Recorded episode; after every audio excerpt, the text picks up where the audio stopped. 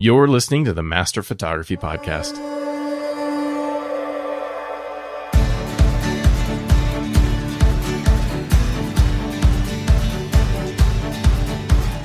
Welcome into the Master Photography Roundtable, part of the Master Photography Podcast Network. You're joined by thousands of photographers listening to the show who are on the same journey to master their photography. I'm Jeff Harmon, the host for this episode, and joining me in the co-host chair today, my good friend Greg Benz. What's up, Greg? How are you? Good man, good good to reconnect, Jeff. I feel like uh, everyone's hiding in their bunker this year, and I'm like ten times more excited every time I connect with a friend. it's so good, it's so good. I, I, love the work you've been doing. It, for those that don't know, uh, Greg is primarily known for his Lumenzia panel, which is an incredible luminance mask, uh, luminosity masking panel. That's that's awesome. You all need to check that out. If you if you haven't learned about that, you need to go check it out. And we'll we'll talk about that again at the end of the show. But he's also working on a plugin for Photoshop to help with uh, with exporting to the web that is really fun. I'm working a little bit with him on it and it's looking good. I'm, I'm really excited for that plugin, Greg. It's, it's going to be a great thing. Yeah, it's, it's gonna be nice to have that. I get so many questions about it, and I'm like, hey, hold on, because uh, I'm just gonna give you the answer. Hit a button. there you go. Hit a button. exactly. And and part of what we're to talk about today, I think it's loosely related to that, but really the thing that inspired me the most to ask you to come on the show this week and and uh, talk about color space is a blog post you just recently made. And this is, I'll, I'll have a link in the show notes. Everyone needs to go and check this out because you finally make the the issues or the configuration in Photoshop about related to color spaces something that is possible to follow. I don't know why we insist as photographers or the photography community in general. They, we seem to try be trying to make this as hard to understand as possible. I, I don't know why that happens, but from the software engineers and, and maybe they have a, a more of an excuse because they're dealing with highly technical sorts of things and they don't do as good a job probably of translating that so that it's it makes sense to uh, your average photographer trying to use Photoshop. But it can be it's it's horribly convoluted and confusing. We have terrible names for things and you finally have a really good video that walks a photographer through kind of the configuration in Photoshop for dealing with color spaces. Uh, that's that's fabulous, and everyone needs to go check that out. Uh, but what I wanted to do then was kind of build on that, and I wanted to provide a resource, a practical guide to color space workflows or pipeline for photographers. Because uh, I, I see this question come up constantly in our Facebook group. We have people always joining, and and, and it seems like it comes up every few weeks to every few months of someone asking about color space and what color space should be using for this or that and decisions that they're making. So I wanted to, to Greg, it, you have done a ton of research into color space, more way more than than I've had. Uh, you read a bunch of books or something to get to get ready to really make sure you understand color spaces, right? Uh, yeah, I last year I don't know why, but I, I dove through about ten different pretty heady books going through the details of it. I I just got to a point where it was like the challenge that I wanted to solve, and I kind of felt like everything I read was a little bit of opinion, a little bit of conflicting right, ideas, and right. so I just decided to go to the source. And it was kind of painful, but I'm glad I did it, and I feel like it's helped me a lot to really kind of cut through the clutter on things. Perfect. Okay, so what I want to do is leverage your knowledge now after paying that painful price to gain the knowledge. I wanted to leverage it and try to provide a practical guide. Try to make it some uh, like dumb it down as much as we can, make it a very simple explanation as best we can about the color spaces and the three phases. And I, I think it's a really important distinction to make is that all of our workflows, the photography, everything we do in photography when you get serious about it anyway, when, when you're beyond like, I want to make some, some nice pictures of my kids doing stuff and you want to take it just a little bit past that, which most of the people listening to this show are there. They're at that point. Um, the three phases, you have capture where you have to deal with some color space stuff. You have working or editing and, but working is a good term, especially when you're talking about like Photoshop configuration. And then there's output color spaces. So let's go through, I wanted to go through all three phases of those and define kind of what photographers should use and, and make it a very practical guide for helping them make decisions on what color space they're going to use in each of those three phases. But first, we have to spend just a tiny bit of time on what the color spaces are, the choices between them and, and what they are. So you have the standard kind of sRGB versus something called Adobe RGB and another one called ProPhoto RGB are the three main color spaces that are pertinent to photography. There's other ones and there's specializations you can get into, but we're not, we don't, want, I don't want to cover, I don't want to make it complicated either. I want to make it as simple a discussion as possible. So Greg, with your studying and, and I'm asking you to break down like, you know, complicated mathematics and stuff, but, but I want you to break it down as, as simple as you can. Come up, you know, I'm putting you on the spot a little bit here, but come up with a simple explanation for sRGB versus Adobe RGB versus ProPhoto RGB. Absolutely. And, no one should ever have to understand the math, right? Like that's um it's unfortunate some of the way these things were designed back in the 90s because there probably could be some better choices, but it's important to remember like none of this was built for us, right? Like we always think like oh Photoshop's made for photographers and color profiles are made for photographs, but it's it's not really true. I mean, Photoshop came out before digital cameras and ICC profiles are meant to help people with like industrial color problems and other things like right. that. It's not it's not like the only thing they're used for, right? So that's part of the reason these things are so complicated. You know, if you just build it for us, you could make it a lot simpler and cleaner, but it has a little bit more overhead. But you, but you know, even with that baggage, you don't need to necessarily get into all the details. It, it's not one of those things that you should have to think about too hard. Um, and I think before you even get to like those those three choices you laid out, I think it's helpful to step back for a moment and just talk about like what is a, a color space. Sure, sure. Let's do that. And and for and for some people, I think this is you know seems really intuitive. For other people, it's new. So bear with me if if you you know this is something you know. But um, like imagine you and I are just communicating, right? Uh-huh. And, and you know if you if you kind of abstract things, there's like the thoughts in my head. You know, there's the the things that I see, the things that I hear, just the stuff that I'm thinking about, right? And that that doesn't have language necessarily. They're just ideas. But then when I want to talk to you, I need to talk to you in some kind of language you're going to understand. Maybe it's English, maybe it's French, you know, whatever you and I can both speak and, and understand each other.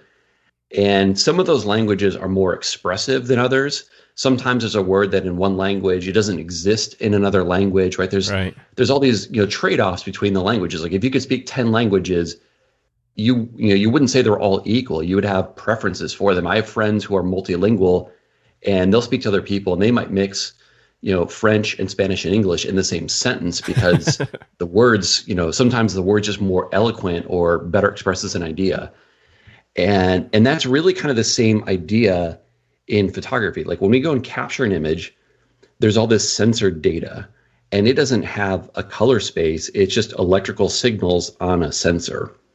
And actually, that's what a, a, raw file is. A raw file does not have a color space. It has sensor readings. Like if you were to like go dig into the raw file, most cameras don't have like just RGB sensors. They don't just have red, green, blue. They actually have like two green pixel values or two green sensors for one pixel. Right. So these weird little things, and and that's not stuff that you think about, but the actual underlying stuff. That's the way it works. And so it has to be translated later, and eventually it will move into something that gets communicated through a, a profile and that's where language occurs right? So you know the ideas in my head when i communicate to you they need a language. And same thing in photography right? When we want to move from the signals coming from the camera to something that we can see on a screen that we can print to a you know our printer it needs some kind of language to describe these things. And that's really what the color profile is so, you know, if you crack open a file, if you start looking at the math, if you look at the numbers, right? Like, you know, your RGB numbers are 0 to 255, but those numbers don't mean anything. Like 255 of what? It right, doesn't right. It doesn't stand for candelas or lumens or anything real.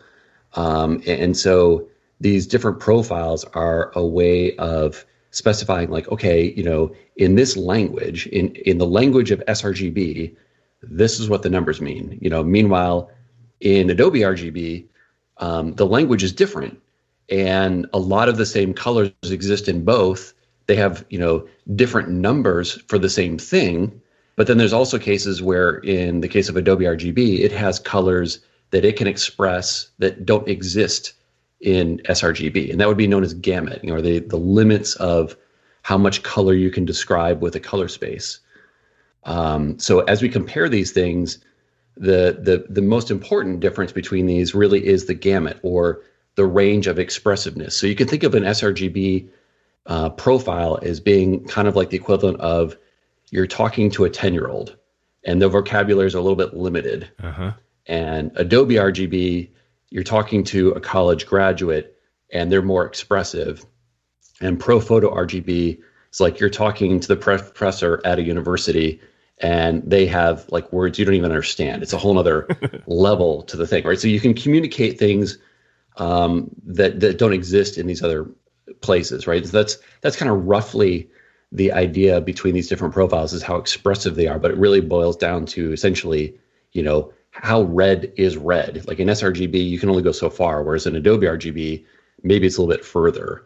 Uh, to be a little more specific, um, in Adobe RGB, um, you get a lot more cyan, green, and yellow that does not exist in sRGB, and these are printable colors. So right. if you are working in sRGB, then you're not necessarily going to be able to print the most brilliant ocean image with the green cyan of the water because it doesn't exist in that you know profile in that language. Whereas in Adobe RGB, you would be able to express it. So it just gives you more options as right. you you know go to these larger gamuts. I like your your comparison to languages too, because you can kind of think of about downgrading too. You can say, you know, it's not impossible for that college professor who has the high vocabulary and and the uh, experience and and knowledge of a lot of words that that the ten year old doesn't. They can still talk to each other. They can still communicate. They just can't probably communicate exactly on like especially whatever niche or, or study the, the professor's gone into for his whole life, it's going to be tough for that professor to, to convey to that 10 year old the nitty gritty details about that, the choices he's been making in education and, and educating himself. It takes 30 years or 50 years of experience and, and seeking after the knowledge to get there. And it, it could be a, a pretty good comparison too. You can, if you are in the ProPhoto RGB color space and have that applied that profile and you do your editing, then when it's time to put out an image into one that doesn't have that full profile, like sharing on the internet, and you need to go to sRGB, you can convert. You can get it there and have it look really good still. But uh, making doing the editing, you want to give yourself as much of that expressiveness, as much potential for that as possible in the in the various phases. Is that a fair statement? Oh, absolutely. I mean, to put maybe kind of a, a different spin at like um, before I was a full time photographer, I worked in medical device marketing. I okay. worked on angioplasty balloons, you know, opening up clogged arteries. And if I was talking to a doctor, we'd talk about restenosis. And you know, when I talk to my friends, if they ask about work, I would say, yeah, uh, the same word instead of saying restenosis, I would just say it was a failed procedure. Right. You know, it was do over. and, and it's the same thing. So to a doctor, you know, if I walked up to them and said it's a do over, it's not as necessarily clear. Like they, they actually care about this right. other word, but right. to the average person on the street, what does that mean? Yeah. Uh, and it's the same idea. So, um, you know, even though these ideas may be so complicated, they're not directly translatable into similar language. A lot of times you can get close enough, and right. that's um, that's when you get into color space conversion and when you're uh, digging into the bowels of Photoshop, you'll come across these like rendering intents, like perceptual and relative colorimetric. And if you ever see those, that's what they are. That's basically saying, how am I going to translate from your your big fancy college vocabulary down to something I can explain to a five year old kid? Right. Right. Uh, you know, but without losing too much meaning. You know, th- and that's the goal. Is that you know at the end of the day maybe the photograph doesn't have all of the color you see on your screen, but it looks it looks close enough. It looks really good. Right. That's that's ultimately the goal. So try to make it as similar as possible, even though one screen is different from another, is different from a printer. That's that's fundamentally the problem. Is we all have different capabilities on different screens, and, and so how do we, you know, make sure our images look as consistent as they can? Right. Okay, I think that's a pretty decent base level for like discussing these color space things. And I love your advice of, you know, don't worry too much about anything behind them. Like uh, most articles, when you go look this up, they have these graphs or these three dimensional kind of displays about all the colors and they try to compare the size of them and blah, blah. And it just loses people because like, I don't even understand what this thing means. And uh, I think that's great advice of like, don't worry too much about the full details. The software knows how to deal with that but you do need to be able to make some decisions in your workflow. Let's start with the capture part portion of the workflow. What you do with your camera. So as, as you go look into the menus, um, most cameras offer a choice between sRGB and Adobe RGB as color spaces that can be used. Does it matter? Does it matter what you pick? Um, and and what what scenarios might it matter? So so this is a, this is an easy one. Yeah. If you're shooting raw, which almost all photographers should, unless you have a like if you're a sports photographer on a deadline, you might shoot JPEG. But right. for the most part, people should be shooting raw. And if you're shooting raw, it does not matter. Whatever you set here, it it will matter in the sense that it can affect your histogram on the camera right. because the camera is going to make that histogram based on a JPEG version of the raw. But right. All the data is there. At the end of the day, your raw file does not have a color space; it has sensor data, and so you can make that choice when you get home and you're working in Lightroom or Photoshop or whatever. So it, it really doesn't matter if you're doing something like shooting sports or something like that where you have to shoot JPEG. Just shoot sRGB because if that's the way you work, I'm pretty sure that what you're trying to do is send this thing really quickly to a website or shoot both. Right. You know, with a with with a raw file. Um, but it's it confuses a lot of people. But the, the quick answer is if you're shooting raw, it just doesn't matter. And I was leading the witness a little on my question there, but yeah, yes, that's right. Yeah, that's the whole point. If you shoot raw, at the capture phase of the workflow, this does not matter. There's so many settings actually in your camera that don't matter because it only applies to JPEGs. It does not apply to RAW. But it, you know, I don't want to go through all the details there or get mired down in that. But that's the point I wanted to make was at the capture phase. If you shoot RAW, this doesn't matter. If you shoot JPEG, then Greg's advice is sRGB, and I think I'd, I'd agree with that um, because it's it, that's it's molding your JPEGs. Like the reason you're shooting JPEG is probably to make it so you can share those JPEGs really, really fast. And most people who are going to receive that image, if it's in Adobe RGB, are going to mishandle the image. They're not going to interpret that image correctly because they, they're going to be trying to use that image in the sRGB color space, and that's a problem. That's not good, right? Is that is that right, Greg? Yeah, I mean, once you start sharing files, right, it's a whole can of worms because you're dealing with someone who has the capability and understanding to use it, and that's that's the whole sharing on the web problem. Um, but yeah, I mean, I, I, think that captured pretty well. Okay, perfect. All right, uh, let's move then to the next phase after capture. Now we're going to be talking about when you're actually processing your images, and I like the term working as the phase for this. And be- I like it because it will emphasize or connect with some of the language that's used in a lot of software.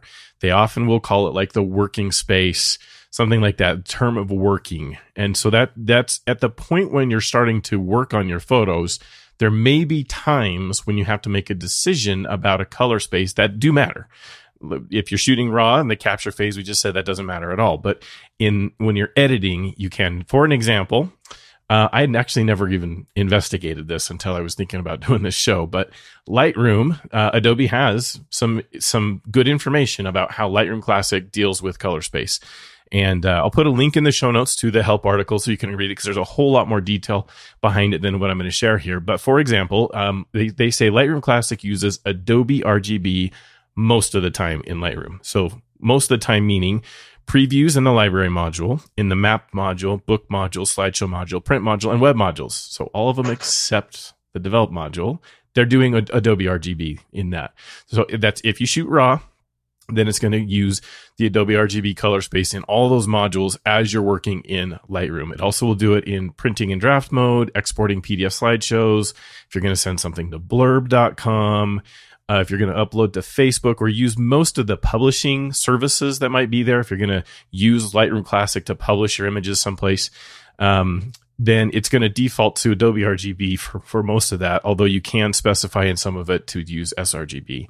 Then they also say in the develop module, by default, Lightroom Classic CC displays previews using the Pro Photo RGB color space. And again, this is applicable to raw images.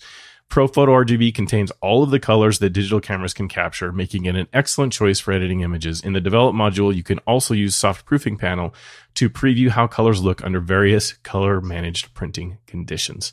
So that's kind of the basics. There's not a, a place inside of Lightroom Classic where you're saying anything about color space in Lightroom itself.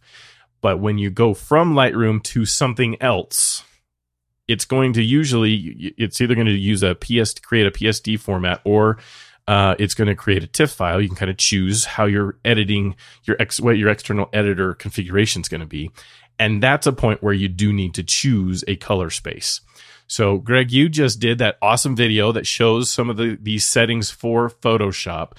But I just want to get your your opinion, your advice. You're in Lightroom. We just saw that you don't really pick a profile yet in Lightroom as you're working on your images. But if you go outside, if you you know do a round trip from Lightroom to Photoshop or Lightroom to Topaz or Lightroom to something else, and you have to pick a color space, what color space do you recommend they pick? And what um yeah, what color space? Let's just do that. Yeah, well, I mean, first, I want to quickly comment. Like, Adobe has shared some details about the color spaces they use internally in Lightroom. Okay. Um, but I think people should be careful not to draw any conclusions to say, "Oh, well, they use this, so I should use whatever elsewhere." I, I think you should ignore it and basically say, "What is the the working space that you want to have?" For your files. And, and, it's not even as clean as people think. Like when they say pro photo, it's actually a pro photo with a gamma of one instead of 1.8. So it's not even the pro photo that you use in Photoshop. It's this whole other thing that internally some people call Melissa RGB. And it's bottom line, don't worry about what Lightroom is doing. Don't look behind the curtain there. Just it's really a question of what do you want to work in in Photoshop and you should open it in the space you want because right. whatever you choose there you're going to get you know up to the capabilities of that space and that's it. So if you open it originally in a small gamut space like srgb that's it. You've you've made a permanent decision to remove some color from that file that's not going to come back. So if you want to you know eventually use the full capabilities then you should be using a larger gamut like adobe rgb or pro photo and then you can slim it down later. So for example if you want to share in the web later you could convert down to sRGB, but it doesn't work in both directions. You can't go from the small gamut back to the large. Perfect. All right. So that we're talking about in Lightroom Classic now, and if you don't use Lightroom, there's going to be something similar in the software. Whatever you're using, you're going to find something similar. And and so if you have a a Lightroom equivalent where you're dealing with the files, you probably also don't have to deal with color space too much while you're in that software that's that's taking the raw data the raw file and and allowing you to make adjustments. But when you go from that pack, that software to something else, then there's a trans, you know, something has to happen there so that that other software can understand the image that it's working with. It's not getting the full, the original raw data usually, especially if you're applying Lightroom adjustments. But we're talking about then the preferences in Lightroom Classic and just since most of the listeners, that's what they use that I'm going to relay the information. Um, you, in Windows, it would be edit preferences in uh, on Mac, it's Lightroom preferences, and then there's an external editing tab, and you have a bunch of choices there. Um, you have choices for round tripping into Photoshop as a specific use case, and you can choose file format and color space and, and a whole bunch of other things. But the color space is what we're talking about. And so, Greg, your recommendation is to set that to Pro Photo RGB if you are using raw files for your images. Is that right? Um, Pro Photo is a great choice, and so is Adobe RGB. Okay. Um, I would say for someone who doesn't want to like get into the weeds on stuff, and they they're they're never going to like you know go a little deeper, and they don't care about having like the last three percent of color. Like if you know if you're the kind of person who's going to maximize every little thing, then then go to Pro Photo because that will give you more capability. But if you're not that person, then I think Adobe RGB is is perhaps a better choice. And, okay. and the reason is the Pro Photo space is so massive that when you go to convert for the web or a printer or some other device down the road, when you try and shrink from that big set down to the small, that process can be a little harder to do when you're coming from such a big space. Like there are, if you if you were to map out all the colors that are described by the language of ProPhoto, some of them are not things that humans can see. And some of them are so far beyond the capabilities of any printer or monitor we'll probably ever have in our lifetime. Uh, and so it's possible to edit things in Photoshop where things get so beyond like what you can print or show on the screen that when you try and you know wrangle it back in to sRGB or some other space down the road, sometimes that process doesn't go as smoothly from ProPhoto. So that's my one hesitancy. I think for me, I want to use ProPhoto. For someone who who does want to like spend a little more time learning how to do the conversions and all, I think ProPhoto is a great choice. Or even better are a couple other spaces, and we can go off into that tangent if, if you want to. But um, but for someone who wants the easy answer, I, I think Adobe RGB is going to give you call it like 99% of all the color that you're ever going to want without you know potentially opening up a few challenges for yourself. Excellent. Okay, so it's it may be the more forgiving, but still plenty of expressiveness for for Adobe RGB. Absolutely. Okay. Absolutely. All right. I like that. I think that's that's great advice to be able to, to do that. So um so when you're in those settings in Lightroom Classic, external editing, um, you you can make a decision. If if you are a person that wants to dig into the nitty gritty details, you want to go deeper than we're going to go in this episode on color spaces, then maybe ProPhoto is the way to go, and you should learn how to use it. Make sure you're educated on how to how to make that go. If if you would like to just have it kind of be a little bit more automatic, Adobe RGB. That fair? That that is fair. It, it, for anyone who like really wants to kind of nerd out in this stuff, take a look at something like Beta RGB or Rec 2020 um, they're not built into the Adobe tools, and for that reason, I wouldn't recommend most people look at them. But they kind of hit that Goldilocks spot. You know, Adobe RGB doesn't have quite everything you want, and ProPhoto has too much. But Beta RGB and Rec 2020 actually are pretty nice. They they like sit just beyond the limits of what we can show, so you don't run into the the problems, you know, managing the gamut later. But you can contain all the colors you want to use. So they're Perfect. theoretically perhaps the best choices, but um, you know, unless you really want to get in the weeds, I'd stay away from that. And, and again, I think Adobe RGB is just the easy answer for most people. Excellent. Um, and that advice actually helps with. I know there's at least one plugin, and maybe there's others, but one Photoshop plugin that does not work well with the ProPhoto RGB space. That's a, a I just did a, an episode where we talked about this a little bit, but the Easy Green Screen plugin from Pixinum. Um, I've talked with the developer behind the plugin a little bit about this because it, he's had a warning inside the plugin when you run it and the, it checks the profile and the profile is the color profile on the image is ProPhoto RGB.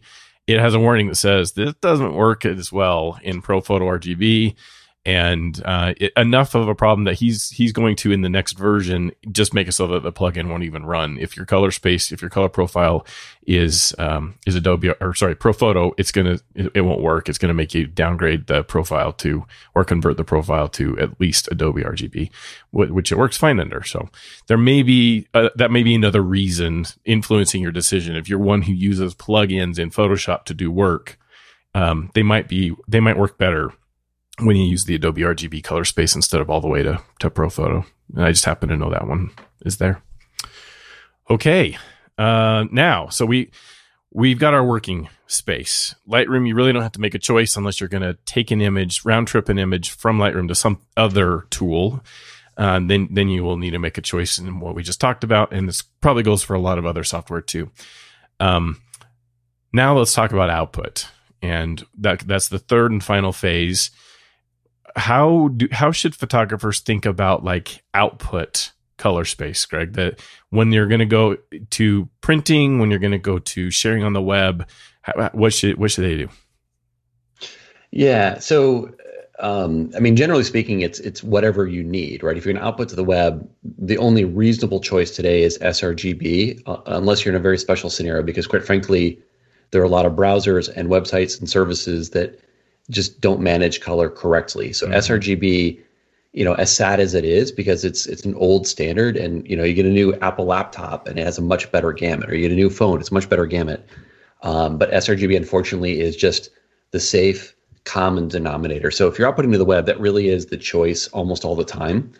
Um, and if you're outputting for print, then you know if it's your own printer, you can just print directly out of Photoshop, and and you don't even have to convert necessarily.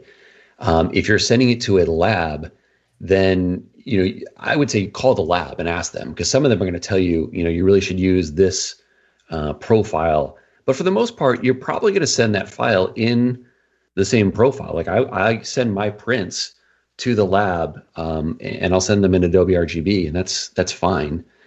Um, it kind of depends on how much control you want over the process.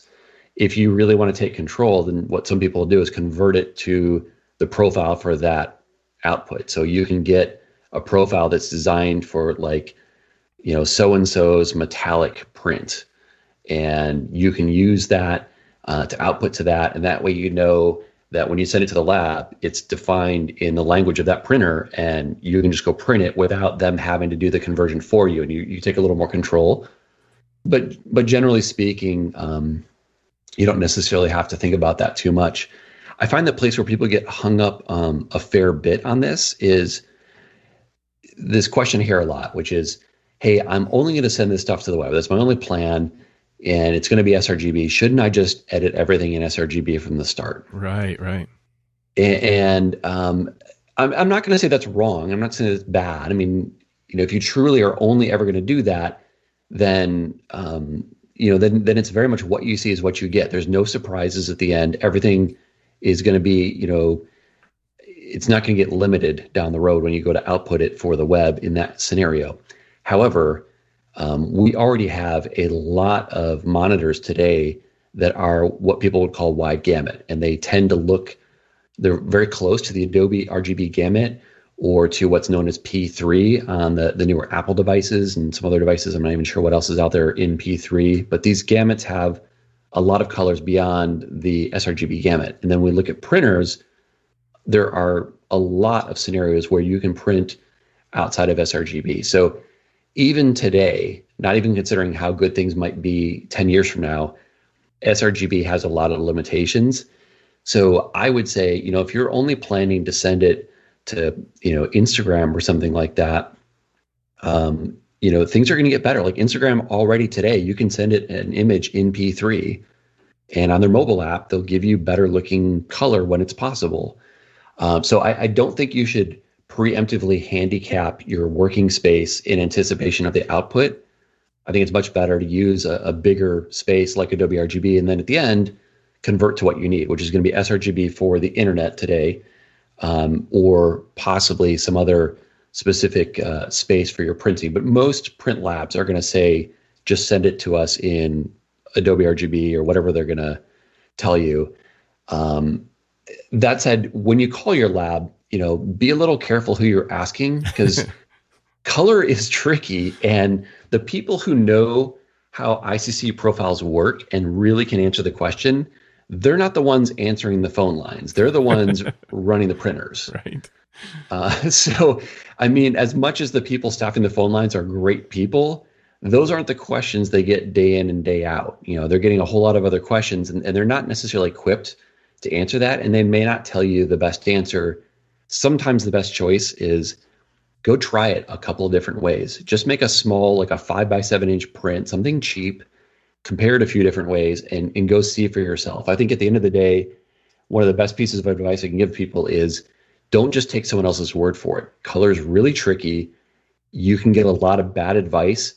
I, I certainly don't understand it all myself. I constantly am trying to test things.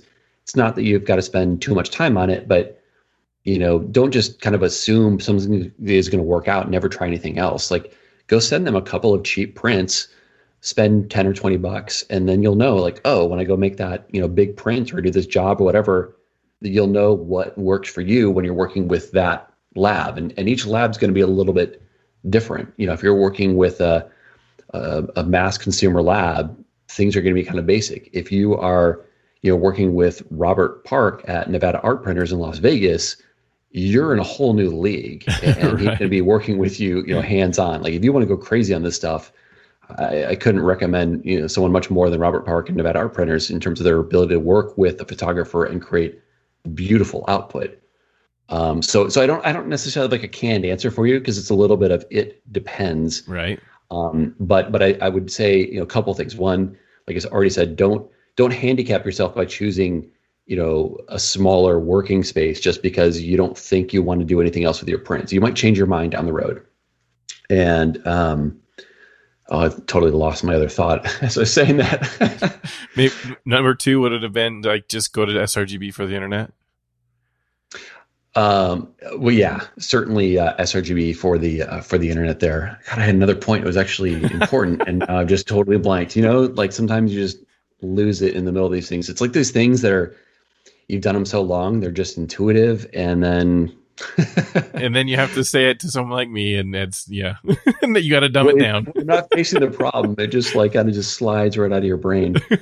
Um, uh, no problem. But it, it, it, does get, I think, a, a, little bit kind of people overcomplicate things, but just you know test things and, yeah. and see what works for you.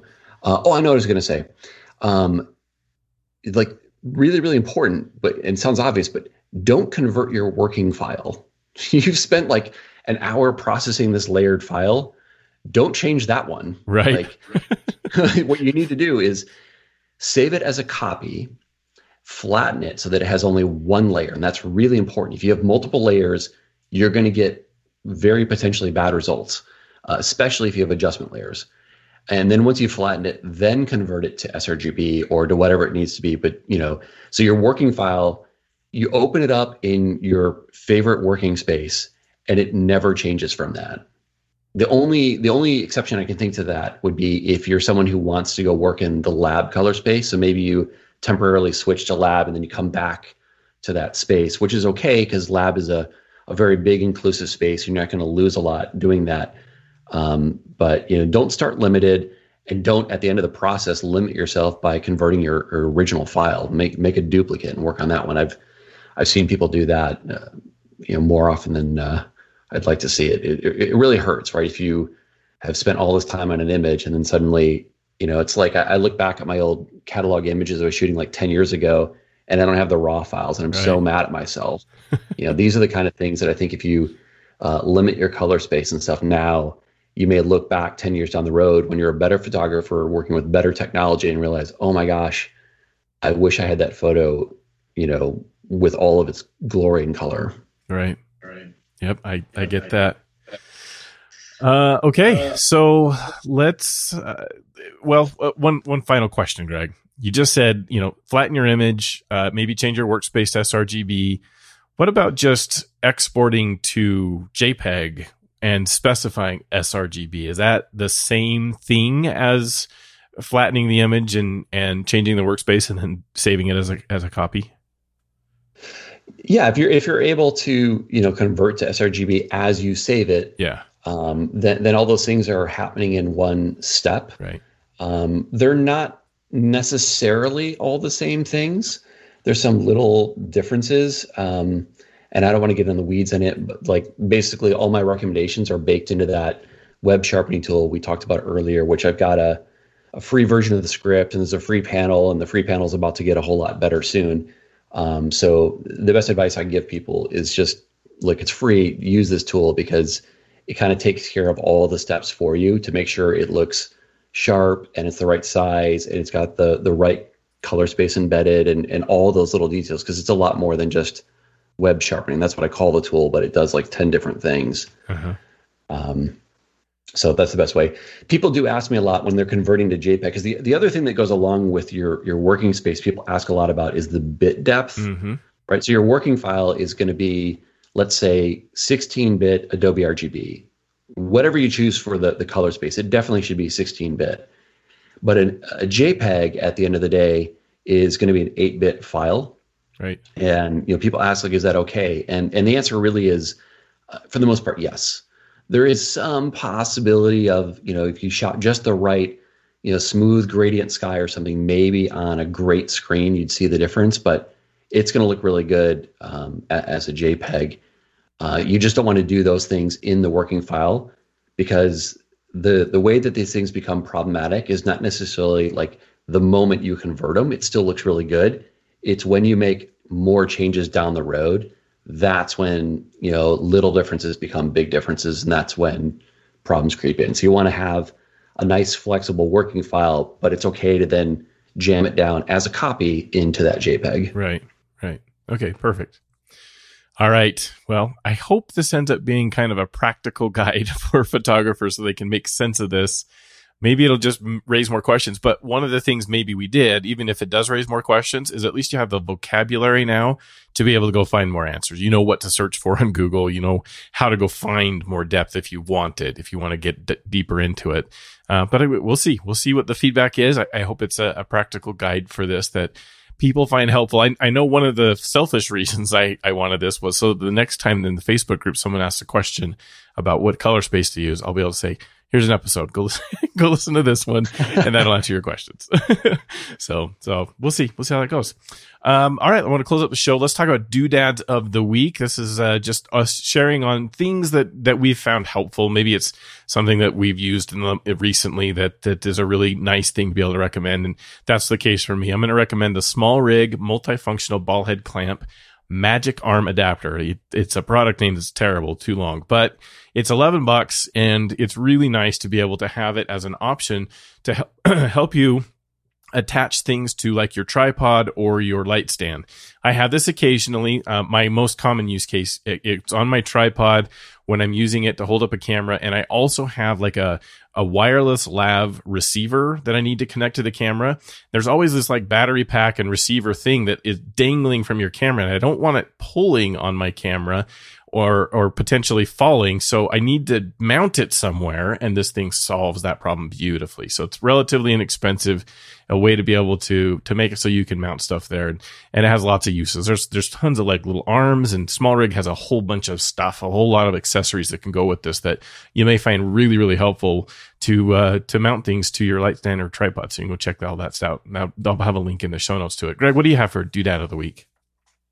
Yeah, you know, for me, like I, have not been shooting as much this year for fairly obvious reasons, and um, you know, one of these things that I've always loved, and it's just been shining for me this year because I, I walk like 40 miles a week now, and a lot of times it's winter, it's dark, and you know, I'm walking through the woods in, in blackness. Is my headlamp? I've got this Petzl headlamp. It's the uh, it's called the Actik Core 450 lumens. It's a rechargeable headlamp it has one button. They have some other models that have multiple buttons that I find a little confusing, but it's just one button, super easy to use, lasts forever, so bright.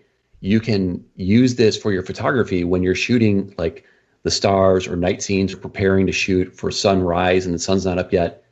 It will easily let you focus on something that's like 30, maybe 40 or 50 feet away because it's so powerful. So, you know, for getting to and from the scene and then helping to focus in low light conditions I love this headlamp, uh, and it's good. like sixty nine bucks. Um, and you know, I, I, have so many Petzl headlamps, okay, so but I probably buy a few more of these, this particular model because it's just so great. Uh, they can get it free right now, right? How, how do they get it? Yeah, I've got a, a free script and I've got a, a panel that, um, if you're using the newest version of Photoshop, you can use both. Um, and the, the way to find that easily is just sign up for my newsletter off my website. So on gregbenzphotography.com slash newsletter, and um, you'll be the first to know when I've got the the new version coming. So the the panel I have right now, it's going to get a lot better in about a month or so. So you'll uh, you'll hear about it in the newsletter. Yep, and I've been able to be a small small portion of helping Greg work on this. Uh, I've been using it for a while, and it's great. I, I love it. It's it, it, simplifies the the web sharpening process at the end, so that you get your images to look the very best for sharing out on the internet. And it's it's fabulous. So go sign up for his new newsletter so you can you can know. Okay. All right, we're going to close up here. Remind you, masterphotographypodcast.com for the show notes. So some of the links we talked about. And if you can't remember everything, then um, a lot of what we've talked about will be in the show notes. So you can just go and, and read through that if you want to uh, Facebook group, Master Photography Podcast. You can just go search for that on Facebook. We do ask you to name a host on the show in order to join. We don't put it in the show notes or say it anywhere else but on the podcast because we only want listeners in the Facebook group. So if you don't name a host, you won't be in. And so you can name either Jeff or uh, Greg from this episode and have that work great. I'll know you're a listener because you named one of us. And if you don't answer the question, you don't get in. So it's the only way to, to know how to get in there is by listening to the show. You can find my work over at jsharmanphotos.com or my other podcast is phototacopodcast.com.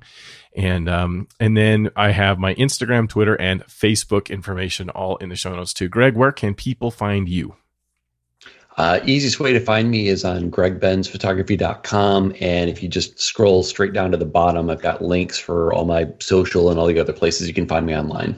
Excellent. And everyone should check out Lumenzia for luminosity masking. And Greg has even a, a really good master course in how to use the tool and, and what luminosity masking even is and how to, how to make it improve your images that you should absolutely go and check out. So, so, uh, I highly recommend it. I've been using Lumenzia for a long time now. It's great. All right. Thanks everyone for listening. Thank you, Greg, for joining me, and we'll see you all again in another seven days. Thanks, Jeff.